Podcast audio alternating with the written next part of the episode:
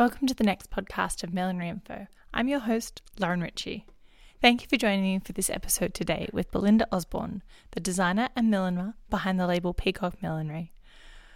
Belinda is an award winning milliner, having just won the Myer VRC Flemington Fashions on Your Front Lawn Award this year. Thank you to our wonderful podcast sponsors for making this episode possible Be Unique Millinery, House of Adorn, The Essential Hat, That Millinery, Hatters Millinery Supplies, Lifted Millinery, Hat Academy, Hats by Laco, Hat Mags, Marie D'Antoni Millinery, Louise McDonald Milliner, Millinery Australia, and Judith M. Millinery Supply House. You can find a link to each of these businesses in our show notes, either through your podcast app or our website. If you've been enjoying listening to this podcast series, I'd like to invite you to show your support through becoming a Patreon.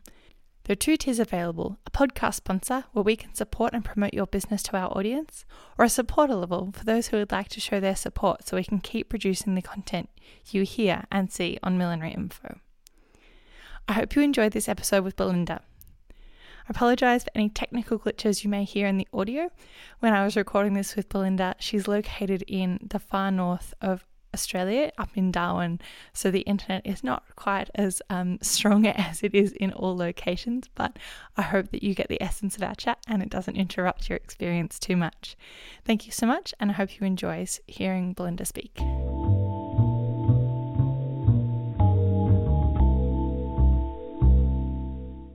Thank you so much today for joining me today, Belinda, to talk hats and your award winning piece. Congratulations on winning the Myer Fashions on the Field Millinery Award this year. Your piece is absolutely stunning. Could you start by telling us a little bit about it? Oh, thanks, Lauren. Um, yeah, it's a it's a piece that I sort of have had in my mind for uh, probably about um, close to four months prior to the the award, um, and um, I was just it just came from a little sample piece. So I knew I wanted to make something um, that involved this feather lattice. And as the competition got closer and was announced, um, I started thinking about in what context did I want to use the the feather lattice, and I started reflecting on um, all the feelings of um, know confinement and restrictions from the COVID lockdowns and the border closures and the lockouts lock ins and all of that that we've all experienced over the past 18 months. And I really wanted my piece to make a statement about that feeling that we've been paged in, per se. So that was what I wanted to sort of, um, my, de- my design vision was for it to be and there's so much intricate detail in it. I mean, you mentioned the lattice, but it's that oh i've watched the video if anyone's interested in going to see your making video it was such a process could you tell us a little bit about what went into the making of it yeah, yeah. The the making of it was actually really quite relaxing. Um, normally, normally it can be, as as you know, as a as a um, an entrant yourself, you, you, normally it can be really stressful trying to work through uh, new techniques and um, expanding your design. Um, you know, uh, prowess for the competition, and I just sort of thought that I was in the beginning. I was thinking, oh, this is gonna this is gonna be a nightmare. Um, but it actually um, was just so repetitive that it was just really relaxing. It was almost like a de-stressor. So it was just you know measure cut, measure cut, measure cut, and um, then once I had uh, cut out all the feathers, it was just the process of once I knew exactly what pattern to lay the feathers in, so that I got the particular design of the colors. Then it was just a matter of just off you go and just you know, repeat action, repeat action. Yeah. And how many feathers did you cut for that process?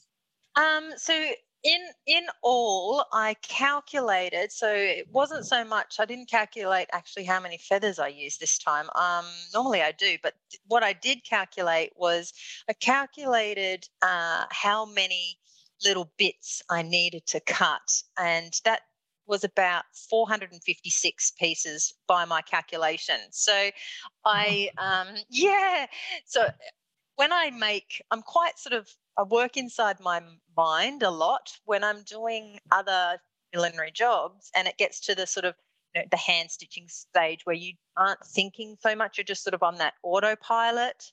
Um, I my mind goes off into design mode for other hats, and and I start thinking about um, how is the construction going to be for that? What are the bones of it going to be? Um, you know, uh, what sort of measurements? How many am I going to need? And that's what I was doing with this piece. Was whilst I was trying to finish my custom orders for spring, um, I needed to get those done before I started my competition piece because obviously being a couture milliner, my clients are key. And um, so I had about three days left um, before the deadline, and I had already figured most of it in my head. I was like, right, uh, because you know I, I'm I'm not near any supply shops at all whatsoever, so I needed to figure out if I had the stock, um, how many feathers would I need, and roughly that would be good. So I, I did all of that. I was like, oh my gosh, thank goodness I didn't need any stocks, and thank goodness it was in the in the colours that I wanted it to be in that I had in stock as well. So um, it just worked out out perfectly. Yeah, it was such a beautiful colour way which you used. Was that um, influenced by the stock you already had, or other elements? Um, well, my uh, I have uh, obviously I do a lot of work with feathers, so I've got hundreds of different types of feathers on hand at any one time. Um, but the particular color palette that I chose for my design was um, reflective of two aspects. In one, it was what I was seeing as I was driving in and out of my property every day. Um, you know, the white Murraya flowers and the lilac flowers from my, my Pride of India tree that's flowering at the moment looks sensational. Um, and then it's when you go up close to it, there's new growth that's really crisp and limey almost. And then it's also covered in green ants, which are these iridescent orangey and you know bright bright little green bums. And so those are the colors that I I really sort of adored. Um and and also twofold is that they're sort they are what I forecasted the colors of spring to be. So so being in Darwin I have two springs, I like to say. We have our dry season, which is, we have the dry season and the wet season, only two seasons here. So, whereas in the southern states, you, you have the four seasons. But our carnival runs in dry season, which is July. And so that's the opposite to, to you guys. So, I like to say, I'm a lucky milliner that has two spring seasons. I had a lot of clients um, who were coming in with you know, mandarins, tangerine, oranges, um, beautiful fresh greens and chartreuse greens and things like that. And I was like, I really need to use those two colors in my whatever I make for my spring. I need I need those in my colors. And then um, as the Darwin Car- Carnival finished and I started going into um, Southern Spring, um, I you know I started seeing the fashion designers, you know, like the by Johnny's and um, a lot of the designers down south actually bringing out oranges and greens and you know and I was like oh yes this is, this is exactly where we're heading. Um, and it, it's just so fresh um, I think. And it's just you know to, to be um, spring it's spring basically. So that's what we and you have such a vibrant palette that you you work within and it really it really came through in that piece.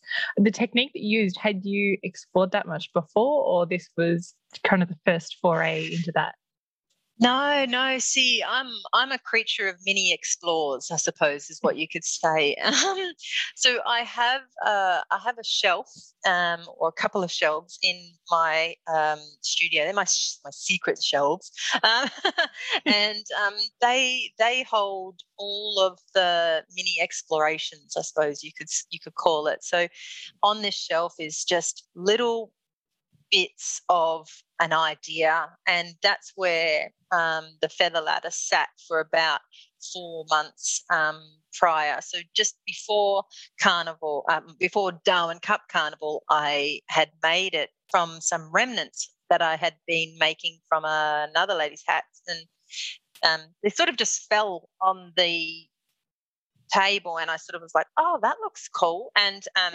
I worked and played with it a bit, and get out how to actually do it, and um, and get them to sort of like really stick together and and become actually quite strong. So um, yeah, so I did about you know probably a section that's would have been about 10 centimeters by 10 centimeters, about uh, three by three rows, and I just sat on this my little shelf of goodies, and it just kept hooing at me. I suppose is what you could say. It just um, every time I looked at it, it was like, you here I am. So I just knew I really had to, I had to make something amazing from it because I just couldn't walk past that shelf and not see it amongst all yeah. the other things. Yeah. I think, and the shape that you formed was uh, such an interesting shape. Had you um, made one that had done that before, or that just naturally seemed like the answer to what you were looking for? No, so so in the beginning, I um I, I really like pieces that um, embody dimensional art and dimensional perspective. So, um, you know, giving a whole 360 degree experience to the wearer and the onlooker.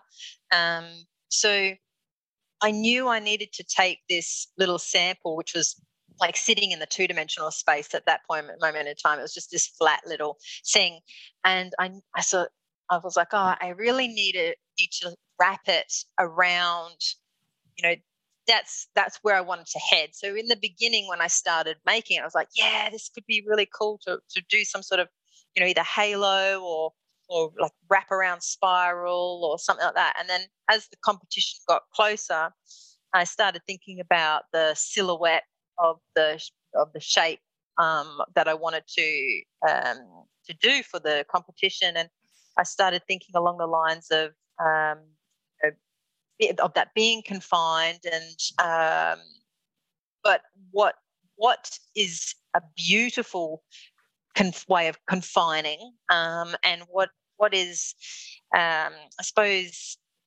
you know, in the sense of millinery bows bows are quite seen as beauty beautiful pretty you know that's feminine so uh, that was really where I headed with that. It's like, okay, what I need to do is I need to make an amazing big ribbon um, and make this feather lattice into an actual bow. So, step one, make a giant ribbon and make it look like it's this amazing bow that's confined, you know, the the, the model. Yeah. Amazing. But no, I, had, and- I hadn't hadn't actually made it. Had, had made any um any shape of that uh, before. No.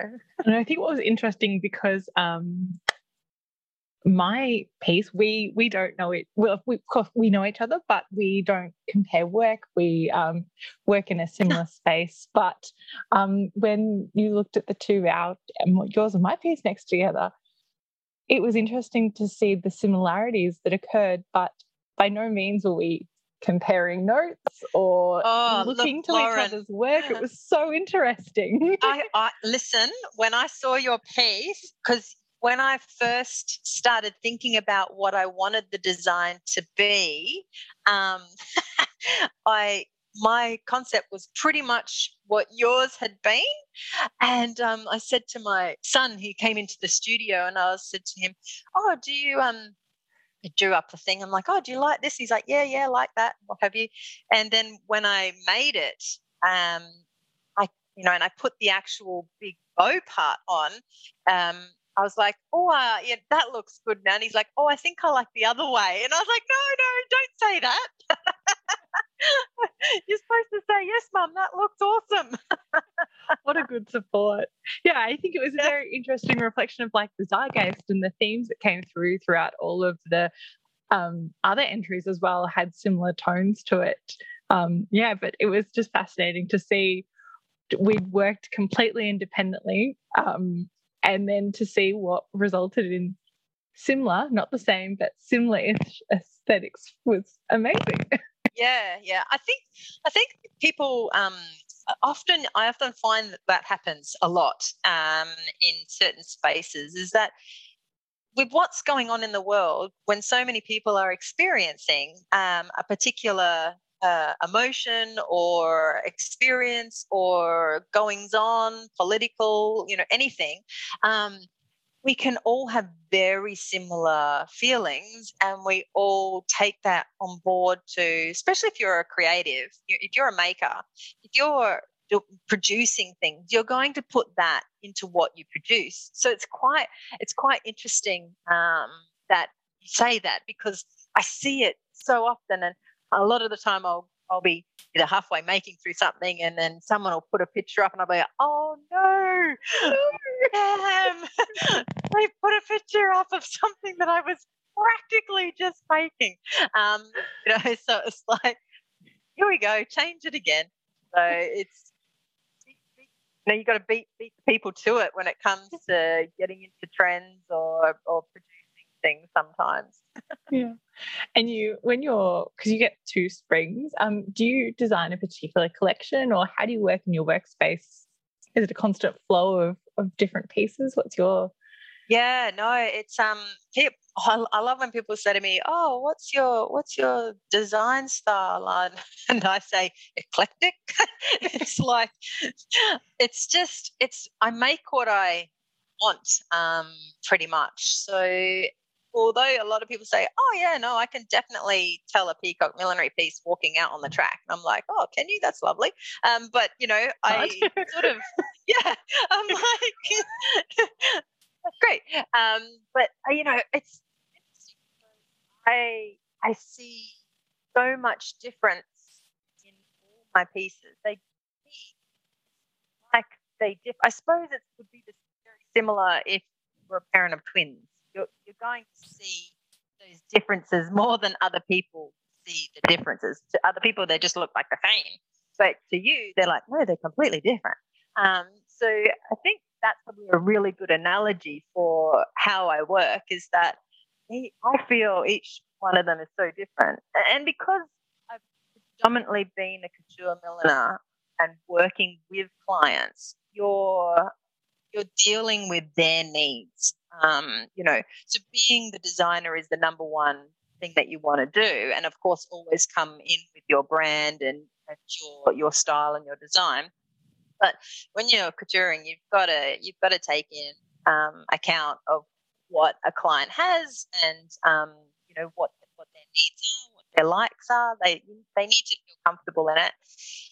Um, but uh, as far as uh, what else I produce is that yes, I do produce a very small ready-to-wear collection. And um, but now, uh, now that I've uh, I've actually gone some time into millinery, I'm I'm looking to expand and um, hopefully, hopefully, I, have more time to spend on actually making millinery now, um, and then I'll be able to. So, your clients at the moment are they coming? Will they have a completely custom made piece, or do they?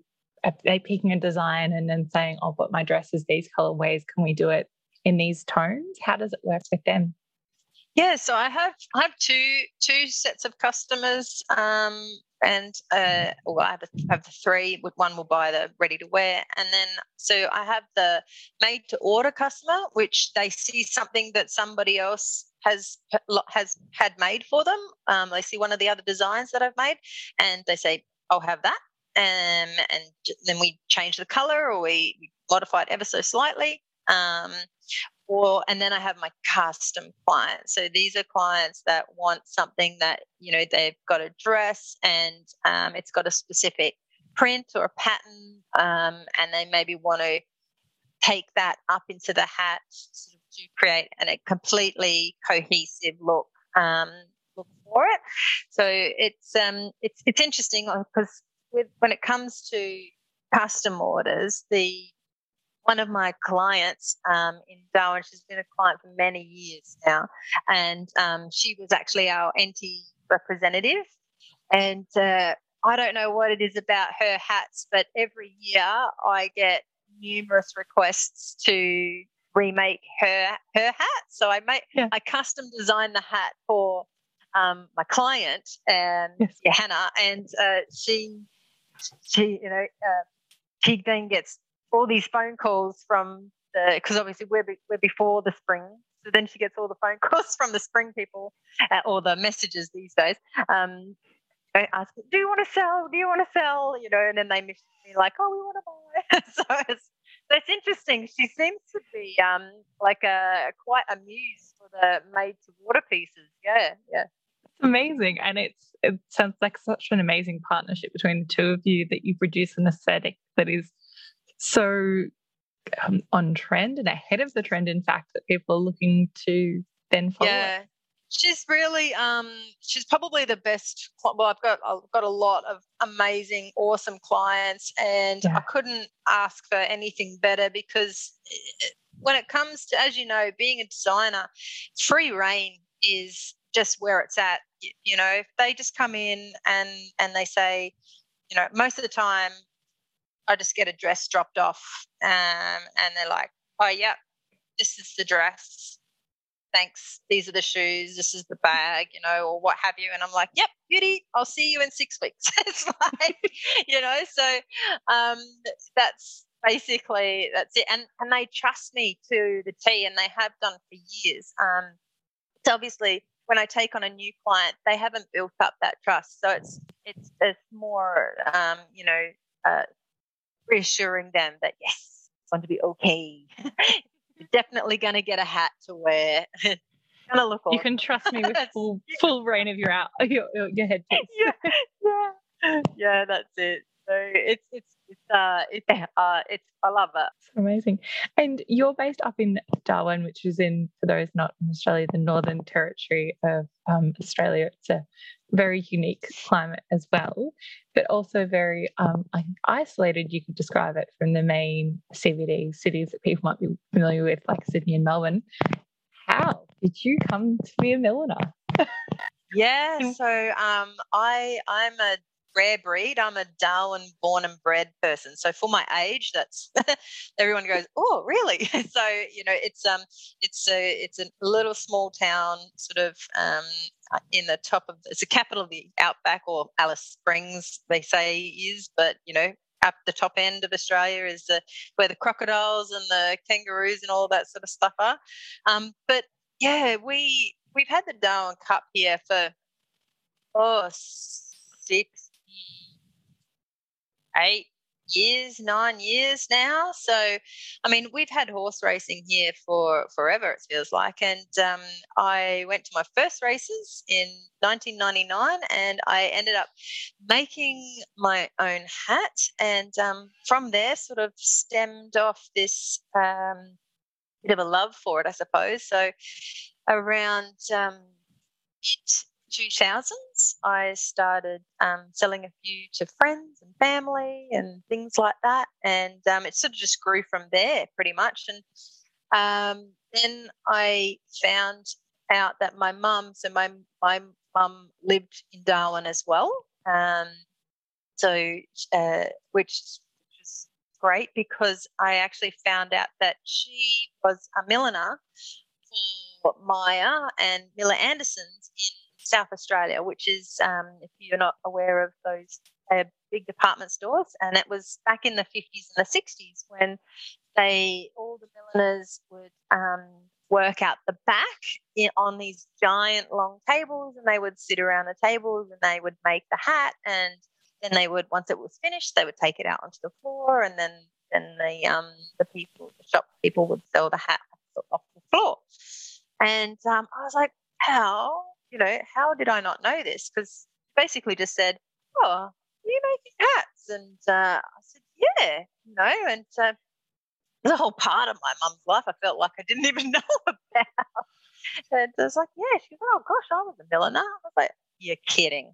Like, Just, how, just passed over that. Didn't didn't even register. well, yeah, it was literally like I didn't know her life, you know, much of her life prior to her moving to to Darwin in the in the early seventies. Um, you know, so it's, it's quite interesting. And then of course, um, they went through the cyclone, big, huge cyclone Tracy up here in '79. So they didn't really have many possessions left. So there wasn't any um, hat paraphernalia around the house for me to go, oh, what's that? You know, type of thing. So it literally just came out of the blue. And I was like so shocked. I thought, this is just so bizarre that what, what's such a niche industry I've gotten into, my mum was in. Like, that's just crazy. So um, around 2006, she started, uh, you know, teaching me more like fundamental pattern making, uh, things like that. And um, passed away in 2009, and um, I still thought, oh, I need to, I need to learn more. So in 2010, I went to my first ever um, convention. So at um, RMIT Melbourne. So it was an eye-opening experience. Um, absolutely amazing. I'd come from Darwin, where there's nothing, and there was just people learning hats everywhere, um, and it was just amazing. It was such an experience. I bought my first set of hat blocks there, um, a set of four button blocks and a dome. Um, prior to that, the four years that I had been actually like making hats, I had not used a um, a block at all. It was all wire, buckram, lino, or whatever, and fabric covers. So the whole new world opened up to me, and I was just like, "Oh, this this is sensational." So, so yeah, I think she'd be really, really proud um, of how I've gone over the years, and um, incredibly that I'm actually yeah, and doing it full time now. I think she should just be like beaming. Mm. That's amazing. And when did you take the plunge to full time millinery? So last year, I decided to um, make Peacock Millinery into a company and actually take um, it to the next level um, to expand the business and um, you know and hopefully hopefully things like great great job belinda doing that good timing yeah. like, it was like right is something telling me something? So i was like no no no this is it. This is what this is what you want to do. So just keep moving forward. And i was actually really shocked um i at one stage there i felt uh I, I, I felt really guilty. This is probably going to sound really strange and really weird because um, when when COVID hit um, and um, a lot of the southern states went into lockdown, Darwin did not go into lockdown. So we were locked out of everywhere, everywhere, um, mm. and we locked other people out. So we were we were trapped in the NT per se, um, but we weren't locked in our homes like like other people were, and um, what ended up happening was I actually had a really good year. Um, and you know, we had the we had a small Darwin Cup carnival, but I was still super busy. Um, and I still had inter- interstate orders coming in from uh, WA and Queensland and New South Wales, and I just couldn't thank them uh, enough, really, um, because I just sort of felt like, oh, I felt felt so um, it was it was a really strange odd feeling that i was feeling a bit guilty that i was working and others were you know not. Um, and it was just really i suppose it was a really interesting feeling um, on me. I'd never sort of felt that before. And um, and then when we when it continued to go on and, and everybody started pivoting i was like oh yeah i want to pivot too. You know i want to do other things too. And i literally couldn't. I was so busy with race hats. And everybody was making these like getting uh, inspiration to make summer things and you know beautiful bucket hats and masks and and I, no one wanted face masks in Darwin. Like it was, you know, it was so crazy. And such a strange time, but to be able to still have Darwin Cup in the way that you did is incredible. Yeah, yeah. To have basically the whole nation watching, watching the, the Darwin Cup was like, yeah. Well, you were the only race carnival happening basically for two years, nearly. It it pretty much felt like that. It felt like um couldn't go to the races in like Ascot had been cancelled over in the UK. Um, you know, couldn't go on couldn't go on track there. You couldn't go on track down south. You couldn't go on track anywhere. And here we were in little old Darwin town um, with our, I think it was 5,000 limit capacity that could attend the Darwin Cup. We, we felt very, very, very lucky to um, be able to go to that. Yeah. And your pieces have just been popping up everywhere, including the campaigns for the, the Darwin Cup Carnival, which is amazing. How do you yeah. decide what do you make specifically for that, or are they picking from pieces you've already got? How does that work?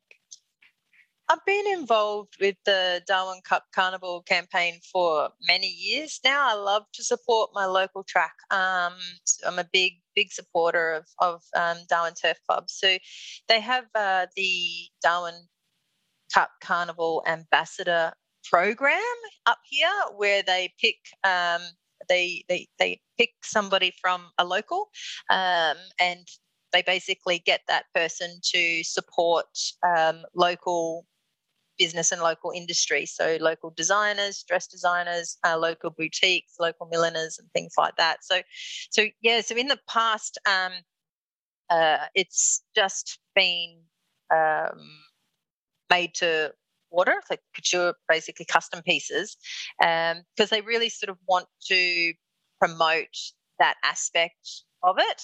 Um, but it, it's quite, it is quite difficult because it's a very, very busy time of the year for myself. So um, last year and the year before, it was a mixture of um, ready to wear and um, custom pieces. So there's a couple of days up here that are, are a must do if you're going to do the carnival. It's the Ladies' Day and the Darwin Cup Day. They are two weeks apart, unfortunately, um, but um, they they are just the best days. Um, they are sensational. The fashion up here is next level. I don't know what it is about the Darwin fashion.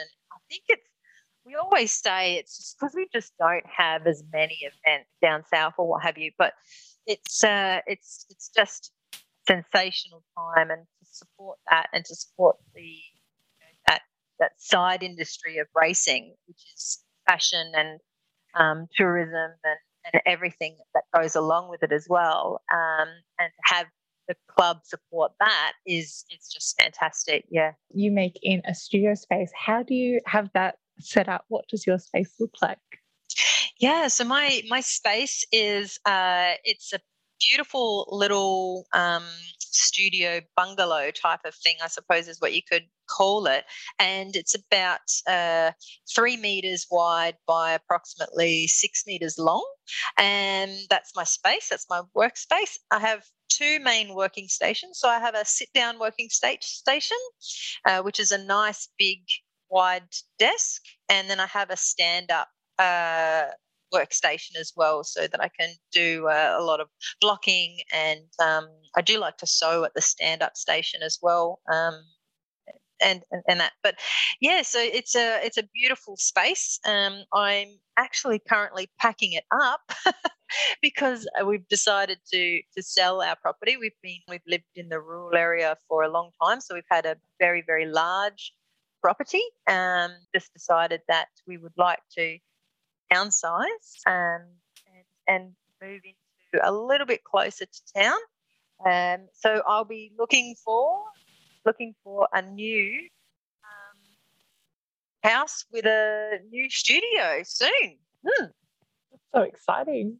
And you're working working in your business full time, do you have a structure for how you have your week, or it's quite dependent on what's what's coming up?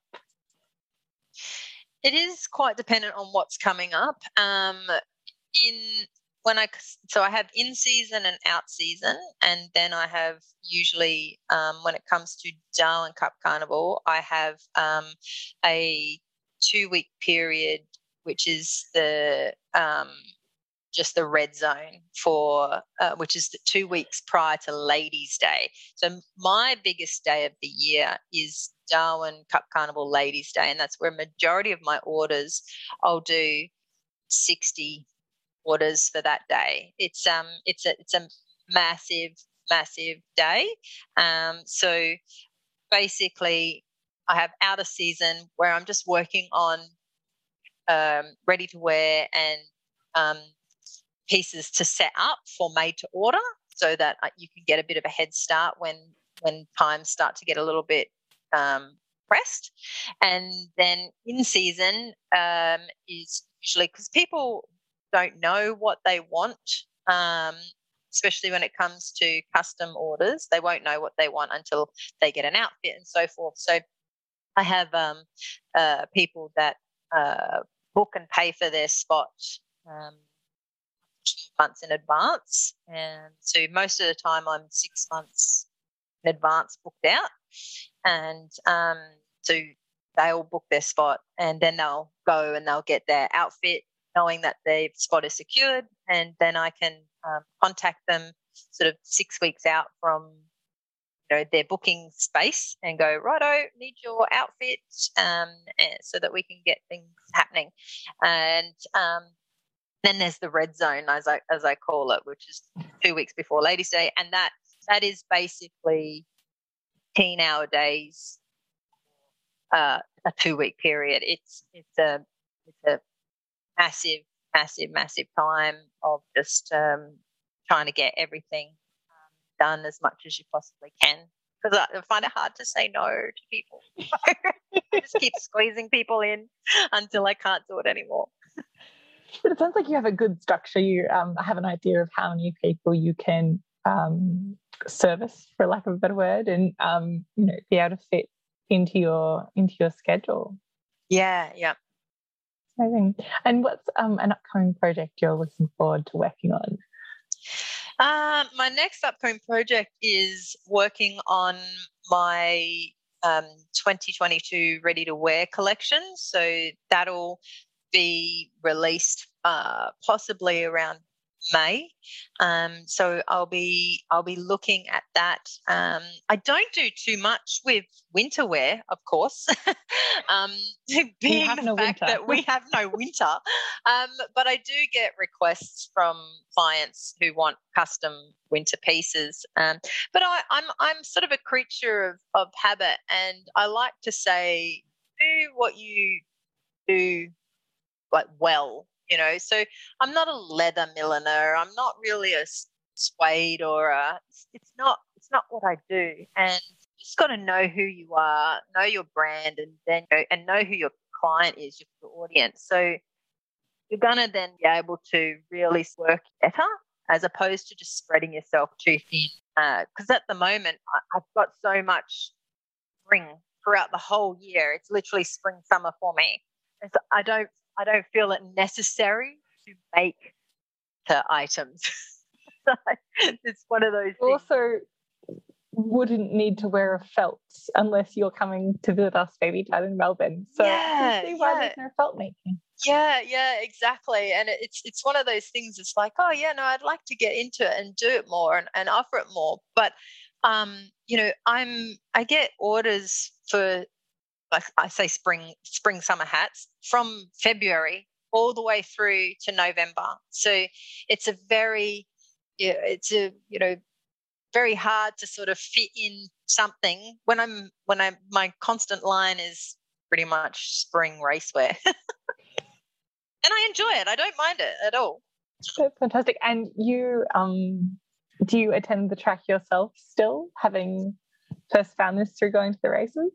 Yeah, yeah, absolutely. Um, I'm I'm actually a horse owner. I own a few horses, and um, I am involved in the um, Women in Race Thoroughbred Racing NT, and uh, yeah, so I go to the track and have lunch there and watch the races and so forth. Yeah, absolutely. Wear a hat. Wear a hat. Oh, I'm always a you are your biggest billboard, is what um, I definitely say. So, whereas years ago, I was wearing far more extravagant hats, um, only because in Darwin, we didn't have the extravagant factor. So I was trying to introduce that and say, yes, look at this. This is what you can wear, you know. So be your own billboard. So now I'm like, okay, it might not be a big carnival day, it's a small race day. this is what you can wear to a small race day, but still wear something. Absolutely. Because if people don't see it, they don't know it's a possibility. That's exactly right. It has been so wonderful to talk hats with you today, Belinda, and to hear about your wonderful award winning piece. Thank you so much. Thank you, Lauren.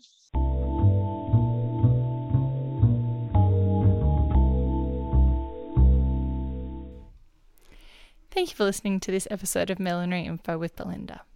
I'd like to thank our Patreon podcast sponsors for making this episode possible Be Unique Millinery, House of Adorn, The Essential Hat, That Millinery, Hatters Millinery Supplies, Lifted Millinery, Hat Academy, Hats by Lico, Hat Mags, Marie D'Antoni Millinery, Louise McDonald Milliner, Millinery Australia, and Judith M. Millinery Supply House. You can find a link to each of their businesses in our show notes, either through your podcast app or our website. We're very appreciative of our podcast sponsors' support. If you'd like to become a Patreon of millinery.info, there are two tiers available. You could become a podcast sponsor, which means your business or event is mentioned in our podcast site and in the monthly newsletter. This starts from just $15 per month. We also have a supporter tier, which starts from just $5 it's like a little more than shouting us a coffee a month to say thank you for the content that you hear on Millinery Info. If you have any questions about becoming a patron, I'd love to hear from you. Otherwise, head over to www.patreon, that's P-A-T-R-E-O-N dot com forward slash millinery info. I'm your host, Lauren Ritchie. Thank you for joining me for this episode, and I look forward to talking hats with you again soon.